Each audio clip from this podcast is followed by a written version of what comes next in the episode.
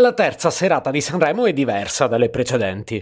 Ma dai, no, voglio dire che ascoltare tutte le canzoni di fila dà proprio un'altra percezione. Sì, insomma, anche ascoltarle per la terza volta. La terza. Il mio Spotify sta fumando e non guardare le esibizioni per curiosità, ma per godersi canzoni che già conosciamo è un'altra cosa. E quindi ho cambiato idea?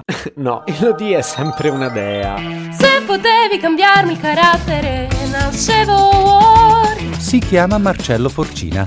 Dice quello che pensa, pensa poco a quello che dice, ma quando c'è da parlare gli bastano quattro minuti e trentasette e un Campari Spritz.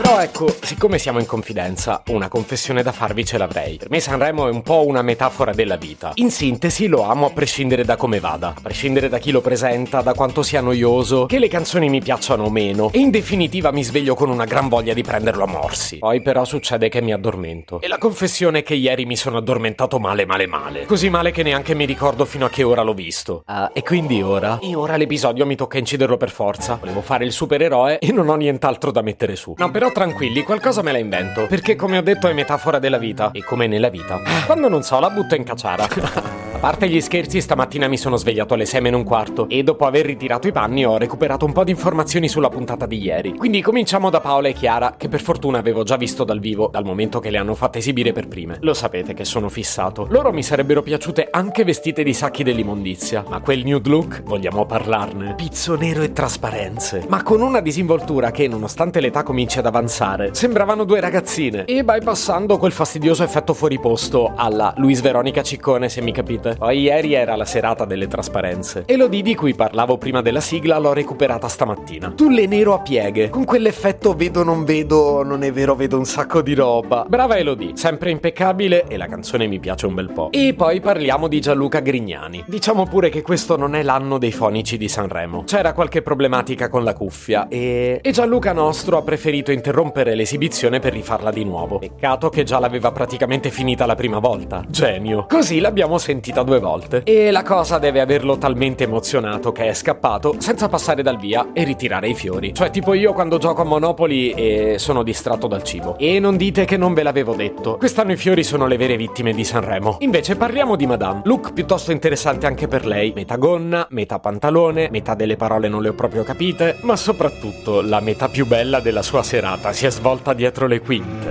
che poi vai a sapere se è vero. Né io né voi c'eravamo dietro le quinte, ma posso dire che già è divertente così. Questa l'ho letta stamattina sul Presto, strabuzzando il caffè. Sembrerebbe che tra Anna Oxa e Madame siano volati gli stracci. Più che stracci, un bicchiere d'acqua. Un bicchiere che Anna Oxa avrebbe tirato a Madame. E questo perché pare che la Oxa abbia caldamente raccomandato a Madame di farsi il vaccino. Ricordate, no, la storia dei falsi Green Pass? E la leggenda narra che Madame le avrebbe risposto dicendo di farsi gli affari suoi per campare di più. Ribadisco, io non lo so se sia vero o meno. Oxarte tra l'altro ha smentito tutto. Quello che mi fa ridere tanto è che sono le due che capisco meno quando cantano. Ma voi ci pensate a come possono litigare queste due?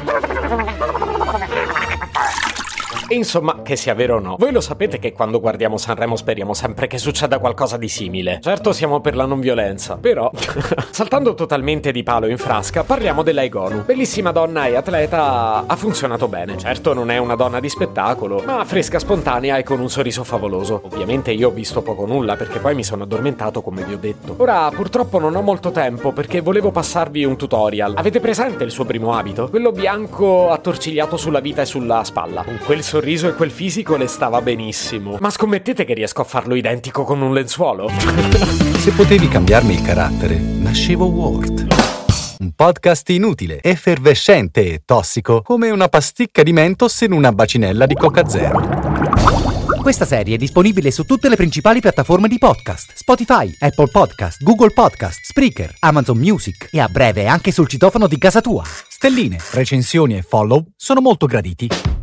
Per due chiacchiere con Marcello e aggiornamenti sui prossimi inutili episodi, segui il canale Instagram chiocciola nascevo word oppure cerca su Telegram l'account chiocciola marcellogram.